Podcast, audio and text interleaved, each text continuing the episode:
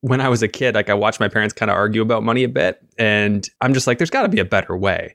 At the time, I thought, well, if I just go to school longer, maybe, you know, get my PhD, that's how you get really wealthy. Then I went through university and realized the PhD students were driving around in the worst cars. And, and I, I, didn't actually realize, I don't think that that was actually the way to financial independence. So I went to business school, but when I was at Western, I saw my friends paying rent on these, these four townhouses out in front of Western.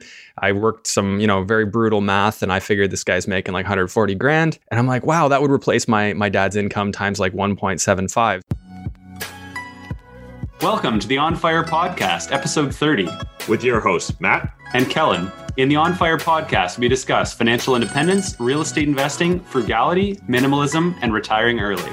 Before we jump into today's episode, I just want to remind you guys, in case you've forgotten, that every time you leave us a five star rating and written review, an angel gets its wings. Today's episode is with Andrew Hines. Andrew hosts his own podcasts, invests in real estate, and has a deep understanding of macroeconomics. And he has some interesting things to share about the current economic environment.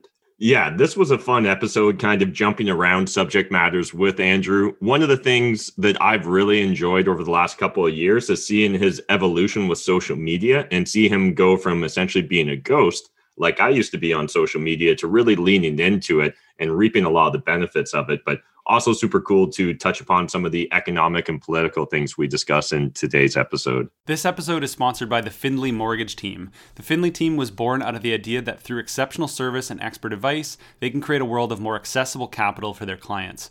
As real estate capital advisors, their mission is to assist investors in strategically scaling their portfolios. They understand the struggle that investors face and how difficult it can be to scale once the banks say no. Their experts find alternative solutions by leveraging institutional and private capital stacks, strong networks, and competitive products, allowing them to offer an industry leading service that is unparalleled in the Canadian real estate market. Are you too busy leading your best life but know that you should be investing in cash flowing rental properties? Well, now there's a way to do both with Epic Alliance's revolutionary hassle free landlord program. You will earn a 15% annual rate of return without ever having to deal with traditional landlord issues. Contact Epic Alliance today at epicallianceinc.com to find out how you can work together to bring you closer to crushing your financial goals.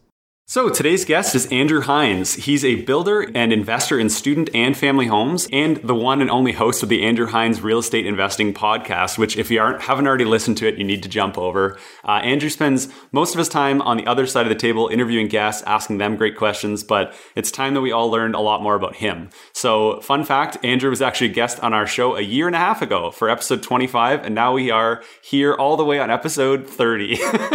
so, first off, props to you for putting in all the work on you know getting your podcast set up and doing you know you're currently at 97 episodes which is pretty incredible yeah, thanks. Thanks for that, Colin. I didn't realize it was a year and a half. That's insane.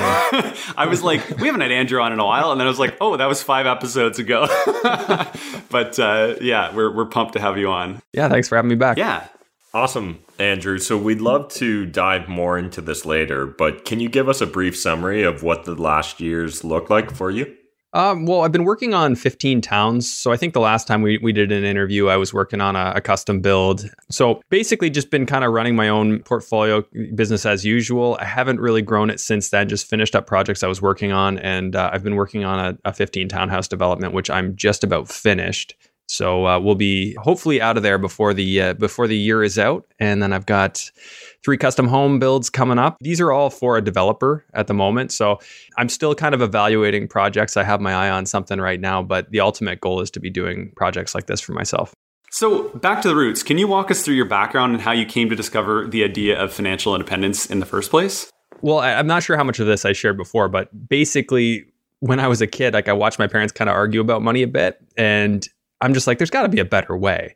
At the time, I thought, well, if I just go to school longer, maybe you know, get my PhD, that's uh, that's how you get really wealthy. And uh, then I, you know, went through university and realized the PhD students were driving around in the worst cars, and and I, I, didn't actually realize. I don't think that that was actually the way to financial independence. So I uh, went to business school, but when I was in when I was at Western, I saw I saw my friends paying rent on these these four townhouses out in front of Western. I worked some, you know, very brutal math and I figured this guy's making like 140 grand. And I'm like, wow, that would replace my my dad's income times like 1.75. So at that time I'm like, wow, okay, my life mission is to own buildings like this and not need to work. And that kind of put the bug in my mind. And it was a handful of years before I actually got into student rental investing. But uh, I knew I was going to go down this path. I just didn't know how I was going to get there. Uh, financial independence, I, I didn't even know that that term. I had no idea what that was. I just kind of in my own head figured, well, if I could just find enough rental properties and not increase my expenses, I, I would never need to work again, which uh, you guys don't need to tell you guys don't need me to tell you about that one.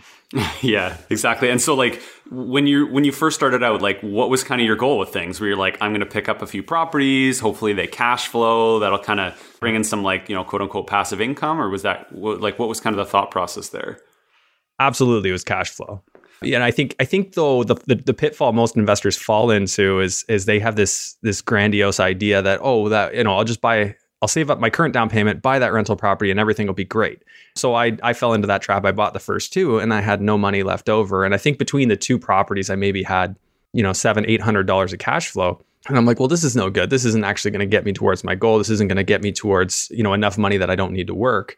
And I, I, think that a lot of people fall into that trap and they think that that first two properties is going to be enough. And in this day and age, it's it's it's something that you need to be very realistic about. Like it worked out very well for you, Kellen and Matt. Obviously, uh, you you did the lean fire to start, but for the average person now, they have to really be critical about their goal and figure out is it going to be enough if I try and do that here? If I buy two properties here or three properties here, or do I need to expand what I'm looking at, get creative, go to new markets, you know, expand the geographic region I'm willing to consider? Uh, I know I, I, this is a long-winded answer to your question, but that's what I thought, and I'm just kind of illustrating that it was kind of a mistake. It wasn't nearly enough, and it took me a long time to um, to develop any significant base of cash flow because of where I was doing it and what I was doing. Mm-hmm. So it, it, was just a slower progress uh, model. Whereas I look at what you guys have done, and maybe uh, I think I think perfection is the enemy of good. If if I have to reflect on on the difference, yeah, being brutally honest. It, it, honestly, like it may not look like it, but I struggle with that as well. I hate like the perfectionism is is is a, is a challenge because you end up just not like like in my case there's there's plenty of things I've been wanting to do that I just don't do because I don't want to go in and do it and you know and and not do well at it. So yeah, I don't know. Like even like the first investment properties I bought like when I go back and look at those renovations, I still own the properties and I go back and look at them and I'm like, man, these were done really badly. But like, whatever, right? I got in, I got it done, and now I can go back and, and you made of, money. Yeah, I made money. I can go back and clean up my issues. You know, I feel the same though. I look I look at my early renovations and I'm like, wow, I would never do it again like that. You know, I see the flaws. Not necessarily other people would, but I see the flaws and I'm like, wow, I'd, I'd do it so much different now. Yeah. And like, that's how you learn. If you don't, like, even for the podcast, right? I'm sure episode one was like nowhere near the quality that, you know, episode 97 is for your own. And I mean, hopefully ours have improved as well. But like, even if they haven't, we're, we're, we're doing it, right? And the point is to try and just like improve day after day. And like, the only way that's going to happen is if you're trying new things and, and, and failing and then just getting back up and, hopefully doing it better the next time. And like the first few times might be terrible. And that's kind of just that's kind of just the way these things go. Yeah. Well, let me ask that question back to you because I know for me, I failed a ton early on because I was just like, no one's going to stop me from accomplishing this. Like when I ran out of money, I'm like, okay, now I'll get creative. I'll find a joint venture. I'll do whatever it takes.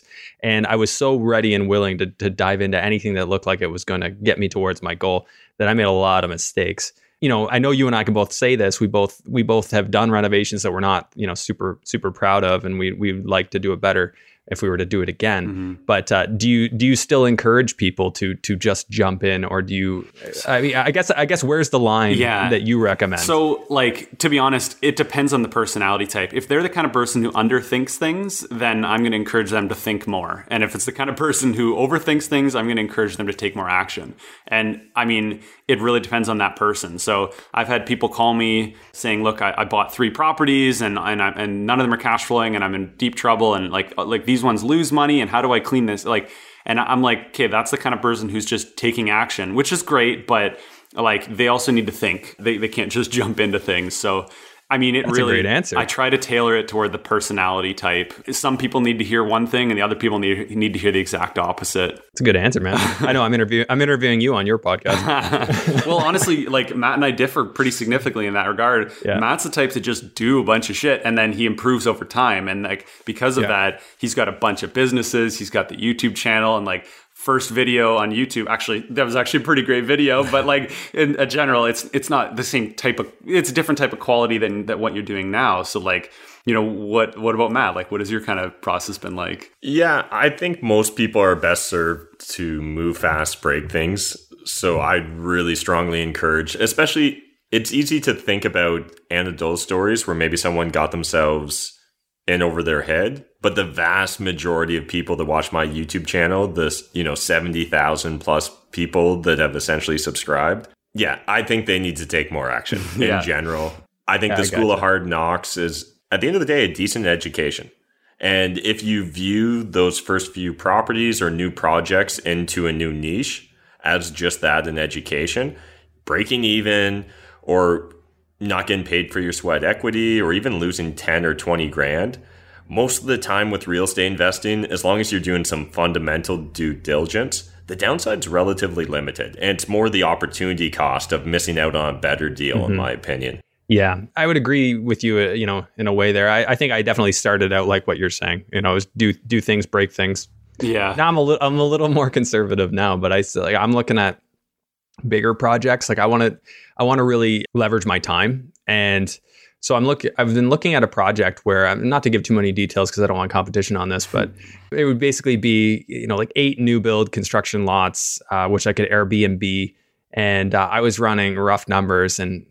I mean, in, in a worst case scenario, as long as Airbnb is still allowed to operate, I, I figure I could turn it into like $38,000 a month of cash flow Holy. averaged across the year. Best case, I think I could get it up to a hundred thousand. That's the kind of numbers where where you you talk about numbers like that, and it could drastically change a person's life. Yeah, Like, that's that's the kind of thing that excites me. That's the kind of thing that excites me. Like I'm not really excited by small projects anymore, which I guess the market lately, uh, and you guys can give me your two cents on this. Like it's just not been exciting to me to, to you know to go do a duplex conversion to make 400 bucks a month. Dude. like I, I don't really care for that. That's the primary example I was going to say that the number of people doing duplex conversions right now, I think it's great. It's amazing that people are doing it because they're making something work where there wasn't otherwise a deal because there aren't a lot of deals. I mean, they're not able like they're hard to find, right? So it's great that people Yeah. are making do, but it's uh it's a lot of work for not as big of a reward as you'd like. I mean, I'd prefer to, you know, lean the lazy way, right? Like, like I don't know who was, like Bill Gates or someone who says, like, you know, hiring the lazy people ends up being a really good thing because, you know, they're going to find ways to make more money with less effort or have more, you know, make more progress with less effort. And like, I think duplex conversions are the exact opposite of that. Although, again, props to people who are doing them because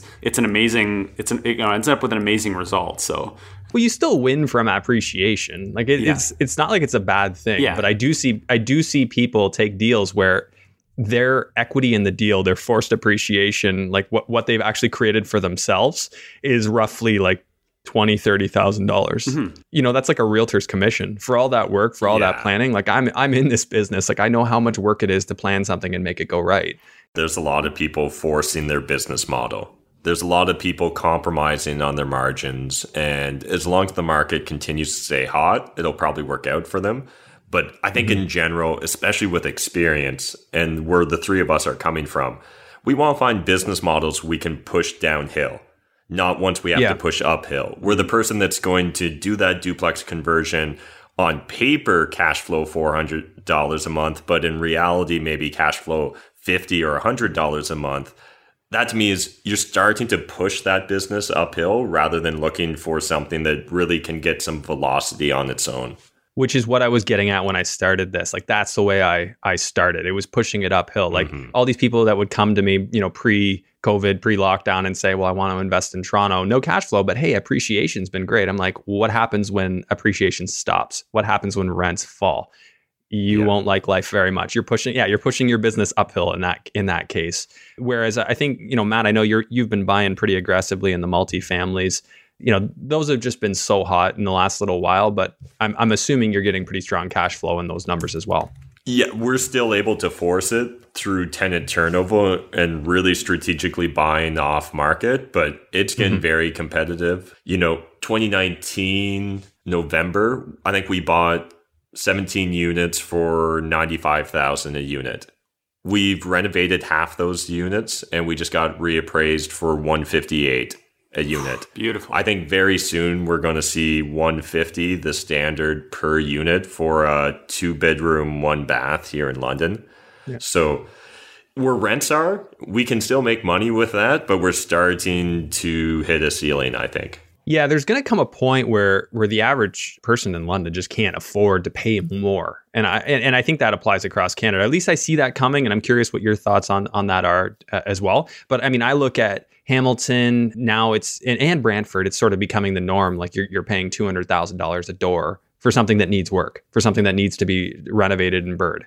I mean, it, that's if you're buying on market. You're talking about buying off market, mm. but mm-hmm. the numbers you're throwing out there, I, I, mean, I think that in the near future we could see London at 200k a door quite quickly. And like, so it's hard to make predictions on this stuff, but like, where my head goes is it, it's going to come to a point where people aren't really happy to buy a property if it loses them a lot of money every month. So they're not going to want to get that mm-hmm. far. And then even on the renting side of things, it can only get so high because of general yeah, like typical income, right? So like rents can only get to the point where it's completely unaffordable for the for the average person, and that'll kind of be that ceiling. So that's kind of where I'm picturing those ceilings coming in. Although it'll depend on uh, it'll depend on how people are doing on the job environment and stuff like that, which, as we know right now, is uh, a challenge for a lot of people. So I might actually jump a little ahead here because I think this segues well into a question we were planning to ask you, anyways, Andrew. Yeah, go for it. So talking about affordability, rent prices, and kind of the impact that COVID 19's had on the economy and the real estate market, would love to just kind of hear your thoughts and inputs. And specifically, when we're talking about affordability, it seems like the government kind of had the opportunity for a pilot UBI, Universal Basic Income, with mm-hmm. programs like CERB. What do you think about programs like that and the potential impact on affordability for rent prices or real estate investing in general? Well, I mean, there's a lot to unpack there. Uh, so, how much time you got? we got as long we go as long as you want. That's the whole point. Yeah. Long form content. yeah. Okay. So, so let's start with with the government response. So, what I deem economic suicide, and I'll explain why if you think about and i don't know matt if you if you studied economics when you were in school but uh, or kellen i don't know if either of you did but central banking and modern economic theory is is you know basically the idea that you, you use you use fractional reserve lending which means so if if, if i have a bank andrew's bank and you guys you know deposit $100 i can take $90 out of that 100 and i can re-lend that out without telling you and I'm basically using your money to generate more money by lending it out. And now that $90 goes out and circulates, and then, you know, $90 eventually gets deposited back to me because somebody buys something and they deposit the money. Now I can re-lend that money $81. So I keep nine, lend 81 out.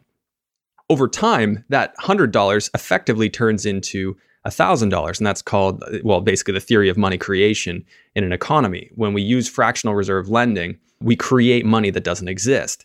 So in this case, we we look at our government and they're you know targeting 450 billion dollar deficit this year. Let's say that that's what it is. Say it was 500 for a nice round number. That 500 billion over the next several years, depending on the velocity of money, could effectively become five trillion dollars in additional currency money circulating in our economy. Now, when that happens, we still have the same amount of goods. Like we we roughly have a one trillion dollar economy in terms of GDP, in terms of what's selling in an average year. Well, if we've got 5 trillion chasing 1 trillion of goods, what happens to prices? Mm-hmm. And this is where affordability is is going to become a thing of the past. I look at inflation as a hidden tax. Inflation is a tax that the government imposes on you without you knowing. The average person doesn't even realize it's happening. Uh, it's a it's a tax on buying power. And uh, every Canadian should be furious right now with what's happening, with the way that money's being spent, with complete disregard for what it will do to Canada in the long run. Like we, we've just sat here talking about, well, property prices are going through the roof. Well, why are they going through the roof? You know, is that where money is going right now? All this extra money in our economy? Maybe, maybe that's part of it. I think supply and demand is a huge factor here as well. Uh, we just don't have enough real estate and we have a huge demand. We have huge immigration. And it's getting more and more difficult in terms of regulation and in terms of cost to build new construction. So water always goes to the lowest point. If it becomes more expensive to buy new houses, it, you know, people are going to buy the old ones. And anyway, so overall, we, we've got an affordability issue here. And it's a disservice to Canadians. Uh, I think that there is a there is a you know when you commit economic suicide, bad things happen. Uh, you create government dependency, and then that's where we open the door to this universal basic income I can tell you as an employer, it's hard enough as it is when people can collect employment insurance for 48 weeks to get somebody to come into work for, for minimum wage. That pretty much mm. doesn't exist. So you've got to pay them now $20 for a job that should cost 10. Well, how do I justify that? I have to charge more. So UBI would effectively be, as the CEO of Whole Foods put it, trickle up poverty. Um, it, it's a form of socialism. It's a form of socialism that that is an absolute lie. It's a heaven on earth kind of philosophy. People say, "Oh, we should we should try this," but in the end, I mean, communism sounds pretty awesome too. Uh, I guess I guess it's pretty awesome as long as you're the person in charge. And, and I think that this is where we end up uh, if we go down the UBI rule uh, road it is going to be trickle up poverty. It's going to impoverish the worst, the people that are at the bottom, and it's going to slowly take out the rest. And people will flee Canada if that happens. I'd be one of them if UBI came in. I'd be out of here. And, and I know I, this might be controversial, but I, I, I, call it like I see it. It boggles my mind that our leadership can allow for this in, in, a day and age like this and, and act like it's not an issue. Like, hey, we can just shut everything down. Um, the amount of debt the average business owner carries, the impact that this is going to have on them. You know, you've got people who owned a little salon or a little barber shop and they could break even or they could cover their their living expenses and have a little bit extra to save. And now when they take on these new these new loans because they weren't able to run their business now all of a sudden with debt service they're no longer a solvent business. And uh, it just seems so short, short-sighted to me. So i'm pretty concerned with the direction things are headed and that's part of the reason i've been tentative in this past year because uh, i believe we really need to start holding our government accountable and i don't see it happening. I see a lot of indifference out there. So hopefully some of the people listening to this, you know, get vocal with your MPs, get vocal with with your local leadership because we do need to make a change here. Sorry, I know that was really no, long-winded. I, so I love it. I, this was the the purpose of this was for you to par- partially have that medium because I know it's it's not something you want to dive too deep into on your own podcast, and uh, we want to make sure you have the platform to be able to talk about what you want to talk about. And so I'd love to explore a bit more here how it's impacting your investment philosophy and strategy now. But before we do that, for people who maybe you piqued their interest with some of the subject matters, I've always subscribed to the Austrian school of economics. So big fan of like Hayek and von Mises. I'd love to hear what resources or blogs or YouTube channels would you recommend people check out if they kind of want to learn more about what you're talking about and maybe the arguments against collectivism? I would say uh, check out Mike Maloney's got a playlist on YouTube. You can search it. I think it's The Hidden Secrets of Money is the name of it. Uh, I think it's a 10 part series, but uh, the first four are the most important. Just kind of explains what money is and what it's turned into now. Like we don't really use money, we use currency, and there is a difference. So he explores the difference between that. Our currency today is not a store of value. So that's one. You could also look into the book. It's called The Creature from Jekyll Island. That uh, also getting into currency. Now, for economics, that's a little tougher I more rely on what I learned when I was in school and, and what I, have unlearned since. But I, you can certainly you can certainly look up Ray Dalio. He's got a, a video. It's about thirty minutes, thirty one minutes long. I think I, have posted that on my uh, Instagram. I think a lot of people have actually seen that before. It's about the economic cycles. I'm not sure of the name, but if you see it, it's exactly thirty one minutes. So that'll give you kind of a good basis for what economic cycles are. But there's a traditional view of economics. And that really does rely on the central banking system, which, I mean, I actually now am less a fan of. I used to think central banking was such a great thing, and that's another whole rabbit hole we can go down. To. But I think our modern economic theory is there's a lot of inaccuracies in there. And I, I think that if we were to go back to sound currency, right now we operate on a fiat currency, which means it's not backed by anything. We used to have a gold backed currency, and inflation really was allowed to happen once our dollar was no longer pegged to gold. So, anyways, uh, those are my main three resources I would recommend. You could also listen to the Peter Schiff podcast. He he's uh, an interesting guy. I mean, I haven't listened to a ton of them, but when I have listened, I've I've agreed with a lot of the things he says. Yeah, and, and like for some people, if you listen to Joe Rogan's podcast, he was uh, Peter Schiff was a, a, guest on there as well, and kind of gave like a, a, high level overview of his thoughts on stuff. He's pretty heavy yeah. into gold, but you know either way, he's got some pretty good pretty good thought process well, toward this stuff. And well, gold is an insurance, right? So I, I mean, that's where I can agree with him. Like it's like it's really annoying. I don't want to hold gold. I don't want to. Yeah. I don't want to have that kind of asset because it doesn't do anything. Yeah. But when your dollar is, is losing its value, it's kind of an insurance policy to hold at least some. Matt, you asked, what am I doing to mm-hmm. adjust? Mm. And so, so that's one of them. The other thing is, uh, you know, we real estate investors are benefiting from being in hard real assets, assets yeah. that you can't inflate away their value. So you have to think what will hold its value, what will always be useful. And a piece of paper is trash. A piece of paper, which is money, uh, is just just garbage. I mean, we're told to value it because the government says so, but then the government, you know, goes ahead and adds 500 billion dollars to the mix. That they're effective. It's the same thing as somebody handing you half a beer and dumping a glass of water in it and saying, "Here you go." Like you would never want to drink that. You would never like that. Yet we tolerate it with our money. You know what I mean? It's just what we've come to come to accept as being normal is concerning to me in that regard. So I would just say keep your eyes open on cash flowing real estate that you can that you can keep for the long run if you want to combat this inflation thing. I think us real estate investors could actually be blessed in a way because if inflation happens or hyperinflation happens to to a large degree, we could actually end up in a situation where our mortgage is more or less inflated mm-hmm. away because our value goes up so much that our mortgage becomes insignificant. Yeah. I wouldn't, you know, that would be chaotic to witness. It would be very chaotic. And in the interim, you know, like how do you pay people to repair things and you know, if if no one values our money, we're in trouble. And again, this kind of just goes back to to the area of concern. So I'm hoping that we see some responsible government soon. I don't think we've seen it thus far, but I mean, of course, that's always obviously a controversial statement and a debate to be had. And Andrew, I'd love to just explore when talking about like hard money or hard currencies, gold, silver, things of that nature. I'd love to hear how you're exactly approaching that. Like, are we talking permanent portfolio where a significant portion of your assets are being allocated into that? Are we talking just a small no. amount? Are just you a small paper? Amount. Or are you literally no, no physical paper. assets? Physical, physical. Yeah. Yeah. You know, that's paper can be manipulated. That's that's my stance on that. Like I like hard assets, things that I can touch. That's why mm-hmm. I like real estate. Uh, that's why I like gold. I've never been into stocks. I mean, I, I totally get get the benefit there, but I mean, markets can be manipulated. We certainly see that with with the states and what the Fed's doing, and you know they're basically buying up anything to control the value of the dollar, and all different uh, things that are traded on the market can be manipulated. So it's not to say that they're bad. It's just I accept that. I know that I'm not an expert in, in market trading, so I'd, I'd rather uh, stick to what's what's tangible to me. And just for uh, people listening, one of the videos that uh, Andrew is referring to is called "How the Economic Machine Works" on YouTube by Ray Dalio. I, have checked it out. I think at some point Andrew had sent it along to me, and it's a fantastic overview of kind of how our economic machine works. So definitely worth yeah. checking that out. Yeah, that with the hidden secrets of money, and you'd have a great, you know, running head start, and then the rabbit hole goes from there. yeah, and so for people who are, you know, in a situation now where they're like, okay, like I hear all this, what should I do? Right? Like people who, mm-hmm. you know, maybe they're just coming to school, or they maybe they own a property or two, or whatever. Like, what would your suggestion be under the current economic environment for people to uh, to invest going forward? Well, I look at it, you know, I, I look like treat my life the same way I treat my investments and and I have a plan A, B, and C with my investments, right? You know, plan A might be to, you know, flip a property or, you know, but a plan B is I can rent it out and cash flow. And so you've always got your plan A, B, and C. Well, I think that we need to start looking at our home investment market as maybe a plan A, but maybe not our plan B.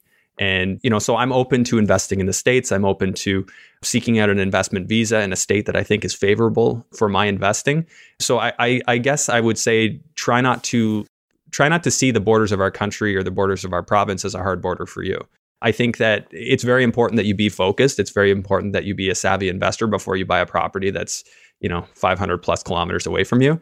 But these are the type of things that I'm considering. So everything's on the table at this point because you know, to be frank, I just don't trust what our government's doing. I mean, I, I, know, you know, the American government's doing similar, but I, I look at America as much more isolated state by state. Each state sort of behaves differently. So if I can resonate with with the way that they're they're acting, and if I, I feel like that's a, a good, stable, conservative government, then you know that's that's somewhere as an investor that I'm more enticed to potentially invest in. And if we could circle back to you know one of the development projects, you know, or one of the potential you know projects that you may have on the go, you talked about Airbnb and stuff like that. So what are your thoughts on on that whole world right now? So, like, you know, Airbnb, we know in Toronto, uh, you know, it has to be a principal residence. That kind of threw everyone for a bit of a loop. At least that's my understanding of how things are working. And I know you know, London, Ontario is talking about something similar maybe in the coming years. What are your thoughts on, you know, because you talked about maybe running it as a big Airbnb or running these eight buildings that way. Is there a fallback plan? Would the properties make sense as a long term rental? What are, what are your thoughts on all that? Well, that's that's the well, one of the main reasons that I haven't pulled the trigger on that opportunity yet is is because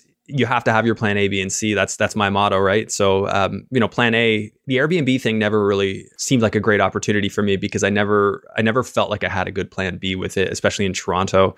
You know, in in the London market, I know that you guys, Matt, you were you were uh, involved in some of that, and I think there was an opportunity that even if you know, if Airbnb went away, you could just break your lease if you were renting it from another landlord and renting it out on Airbnb, like the re-renting strategy. But you know, if I'm looking at a property and I can't find a way to cash flow if plan A doesn't work, then you know, I'll think about it a little deeper. What are the other things I could do? So, you know, can I can I turn around and sell these for a profit? Well, if I can build it cheap enough because I know that that's one of my skill sets, then that gives me some level of comfort that okay, well, if this happens, I'll have X amount of equity that could potentially serve as you know covering my my operating losses while I attempt to sell all the properties. So this is, you know, probably the biggest project that I've ever seriously considered and there's a reason I haven't moved on it yet because I need to be confident in all my contingencies. In Airbnb, no, I am not confident in Airbnb as a long-term strategy because I mean, it hasn't been around that long. Like, you know, long-term rentals are are much older than I am, but Airbnb is a relatively new concept. Clearly, municipalities don't like it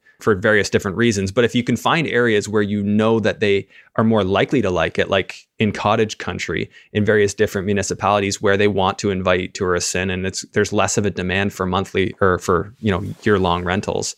I think those are the markets where you're going to have a better shot. So, you know, I'm constantly evaluating what is the risk of, of this bad thing happening and then what are my contingencies. If I if I perceive an extremely low risk of this, you know, unfortunate outcome happening, my contingencies, I, I, might be okay to proceed if I don't think my contingencies are quite as strong as maybe they normally would be. And I, um, I love how you kind of circled back to the idea of pushing, you know, pushing the business downhill instead of uphill because, you know, you could fight towards, you know, you can fight in an environment where the government doesn't want you having Airbnbs, or you can go to an environment where they are inviting that. Yeah. Uh, and that's where I'd be more wanted. Yeah, and I always recommend that. Like, always talk to your municipality and find out what they want, especially from a development standpoint. Like, if you were trying to, you know, build a couple of townhouses, or if you wanted to convert a building from commercial to residential, speak with the city and find out what it is they want. But definitely don't don't put the blinders on with that. And and the Toronto thing always seems so reckless to me, and and it's it's really unfortunate scene for people who own own downtown. My my wife's condo, we just sold it in time before before the bottom just dropped out there. Gotcha. And I'd love to explore just briefly here, Andrew. Development in 2020. Have you had to change any of your projections on costs? Yeah, for for construction costs. Yeah, yeah, they've been going up like crazy. Uh, you know, it's hard to track one thing. Like everything seems to go up. You know, aluminum, window pricing. You know, ten to twenty percent a year, and then wood, of course. Like lumber mm-hmm. has, has been insane. We you know we were under three bucks, and and then we got up to eight bucks, or well, probably like seven bucks for a two by four. So that's been, you know, that's been something where you're, where you're saying, well, now my my framing costs from a material standpoint is more than doubled. And uh, yeah, that's unfortunate. I think that in the grand scheme of things, it's not as drastic as it might seem in terms of overall cost. But I I have I've seen building costs. I, I built for 27 townhouses in London in 2016 to 2018, and, and we averaged around 110 dollars a square foot hard cost to build those those buildings. And the one I'm building right now, we're, we're averaging around 165, and that that was started last year. So uh, there's already been a drastic change. Now there's some some changes in layout and you know a couple of things, but no brick on these buildings versus brick on the ones that I did for 110. So I've seen the numbers creeping up, and now I'm sort of you know when I'm budgeting on a new build, I'm getting closer to budgeting 200 bucks a square foot. Again, it's really tough to say one specific area that's changed. They all seem to just be going up at a far greater rate than inflation. And that's the troubling trend I see, right? You know, we've been talking about this affordability for the average Canadian. And, you know, I think it's much better for our country if if the average Canadian can afford to own a home, can afford to, you know, have a savings account. So, you know, not not to circle back to what we already talked about, but yeah, this mm-hmm. this is the trend I'm seeing. And so, okay, so that was one of the opportunities that you know kind of interested you right now. Have there been anything? Has there been anything else that's kind of caught your eye during this time that you think might be a good place to invest in, or uh, or a good opportunity to take advantage of in our current environment? Well, it's just the, the biggest thing I've seen is when people couldn't travel, all of a sudden every cottage country or would be cottage country seemed to get a lot more popular. And the values, although in the cities, the core cities have gone down, the values in all these would be cottage countries, even if they're not traditional cottage countries, if you're if you have access to a lake, I see a huge value there. I think that there is a demand for people that, you know, are working from home. They're like, well, we're working from home. We might as well just go up to the cottage. And there's huge money to be had. I know uh, a friend of mine just bought a place up in Tobermory, and Uh, he told me he, he got it rented uh, for several nights in the month of August for for two thousand dollars a day. Wow. Um, like some pretty wild numbers. Now it is lakefront, but that's that's wild. So um, that's one of the things that's uh, that's tweaked my interest. The other thing is just smaller towns. So you know, looping back to our discussion about affordability, there's going to become an affordability threshold with, which is going to be difficult to cross. So I look for where are there cities with infrastructure? They've got roads, city sewer, you know, water mains, all that stuff's already in place. Uh, where can I buy houses at less than the cost of replacement? Because in Ontario, you know, Toronto's the center of the pond, and I apologize if you've heard me say this before, but you drop the rock in the center of the pond and the ripples flutter out. And they've fluttered their way out to London, which is why London's values exploded. And now they're making their way down to Windsor. But what about all those other rural towns where, you know, there may be 5,000 to 25,000 people and uh, they have infrastructure, but people don't traditionally go there. And I think anything within a two to three hour range of Toronto is a potential market where people who work from home and work in Toronto could flock to. So I see a consistent uptrend. I've been, you know, kind of digging into some of the stats across Canada. I mean, even Owen Sound, Ontario has a 17% increase in, mm-hmm. in uh, property values year to year. Uh, where there's no there's no really obvious reason for that to have gone up like that, other than it's just affordable, so people go there, and that's that's the best I can I can figure. So I'm interested in, in towns like that. You know, anything anything that's you know within a reasonable drive to uh, to Toronto, like a couple few hours, is is is potentially great. Even look at Sudbury. Even Sudbury's going up. It's it's across the board. So if you can buy under the cost of replacement, I think that there's a huge potential upside as long as you can get solid cash flow and you're willing to weather the storm. Awesome. Yeah, absolutely agree. We're about to make some big plays on vacation recreational properties. I think we're going to see a lot of people choosing domestic tourism. Mm-hmm. But I'd love to move forward into our Fire Four. So we ask the same four questions of every guest. The first question, Andrew, is what are you grateful for?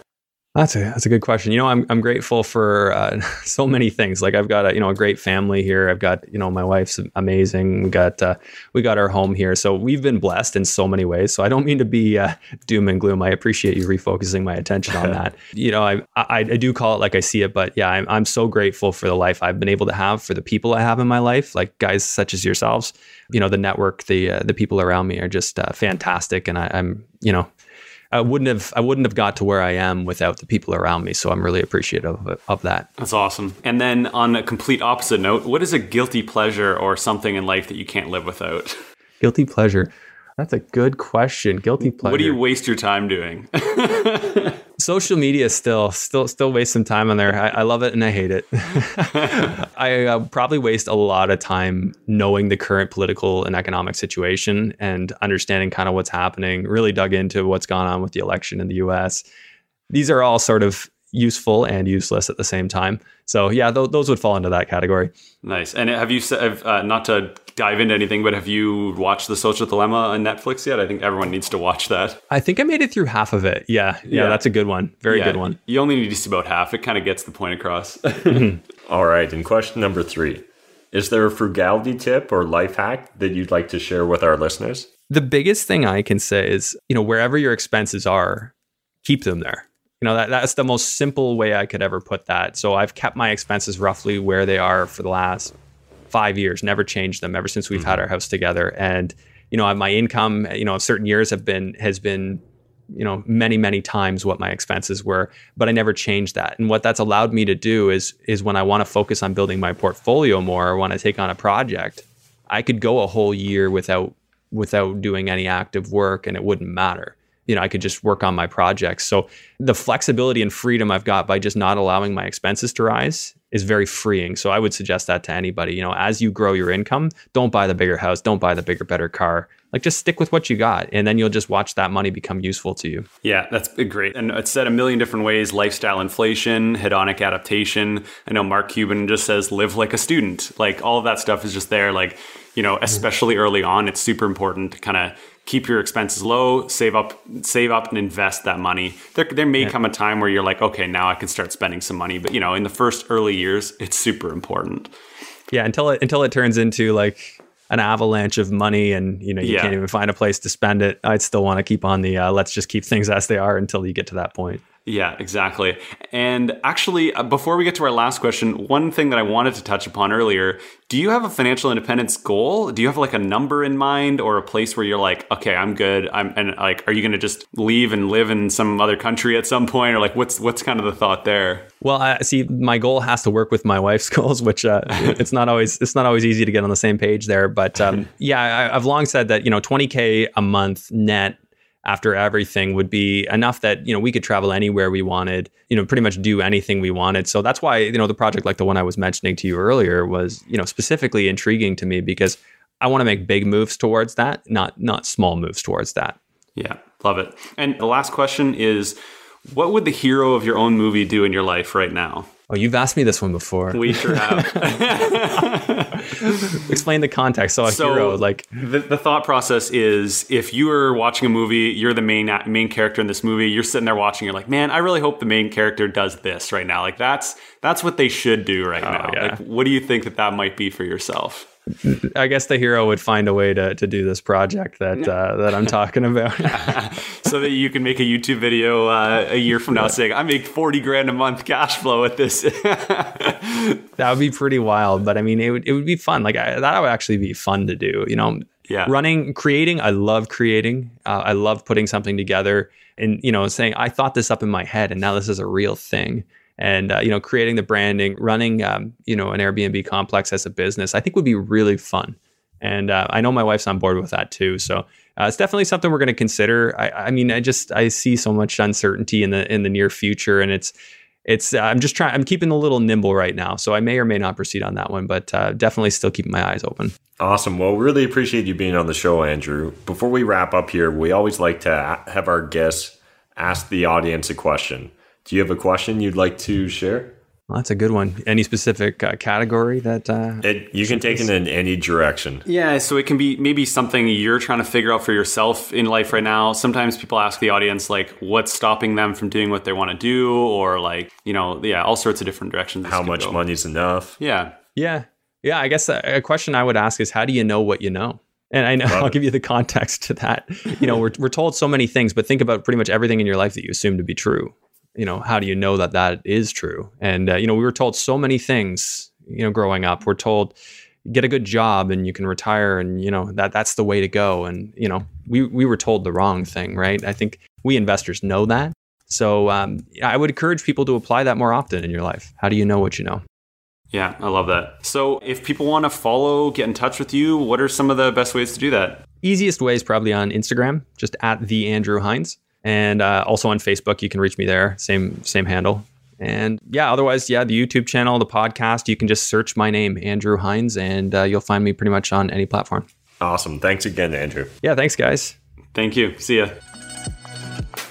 That was a lot of fun getting to catch up with Andrew and really just talk about politics and economics and even, you know, maybe what's in store for us in 2021. And I think that's actually an itch that I'm going to scratch myself in regards to politics and economic content. I think I'm going to start something in 2021 related to that. Yeah, Andrew's the perfect guy for that. I love that episode. Andrew's definitely the kind of guest we need to get on twice, and this is definitely the second episode. I'm sure we'll have him on again in the future, especially if the investing uh, environment changes in the future. And while you guys are waiting for the next episode to come out, jump over to Facebook and join the London on Fire community and follow us on Instagram at On Fire Podcast. And make sure to tune in to the next On Fire podcast to meet more people, hear their stories, and learn from their mistakes. And just a quick reminder no, it'd be awesome a five star rating, written review. I don't care on what platform, please just do it. And thanks for listening. This is Matt. And Kellen signing off. And until next episode, remember being normal, buying stuff doesn't make you happy. And always remember what Ray Dalio said. Everything is a case study.